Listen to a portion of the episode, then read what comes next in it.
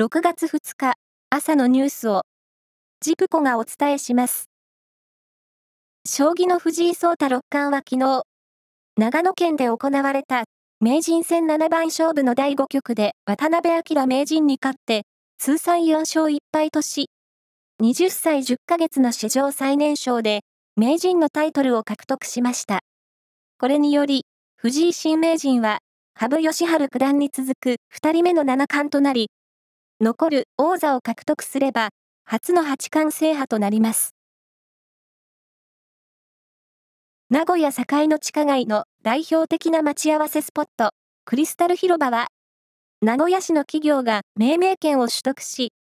昨日から名称が大同特殊鋼フェニックススクエアに変更されました。トヨタ自動車の子会社トヨタ車体がハイエースで国内のラリー競技に参戦することが分かりました。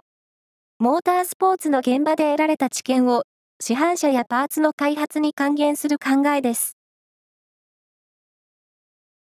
政府は昨日、次元の異なる少子化対策の素案を公表し、この中で子ども関連予算の倍増について、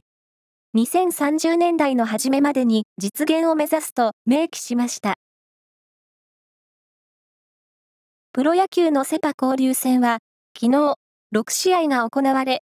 セ・リーグごいの中日は、ソフトバンクをろくたいごで下し、接戦を制しました。一方、最下位のヤクルトは、日本ハムと対戦して、ごたいぜろで勝って、引き分けを挟んだ連敗をじゅうにで止めました。その他の試合は、巨人、ディーエヌエー、西武、オリックスが勝っています。テニスの全仏オープンは、男子シングルスにかいせんが行われ、三重県津市出身の西岡良仁選手が、オーストラリアの選手に逆転勝ちし、全仏オープンで初めてさんかいせんに進みました。大型の台風にごうは、沖縄本島の近海を北東に進んでいて、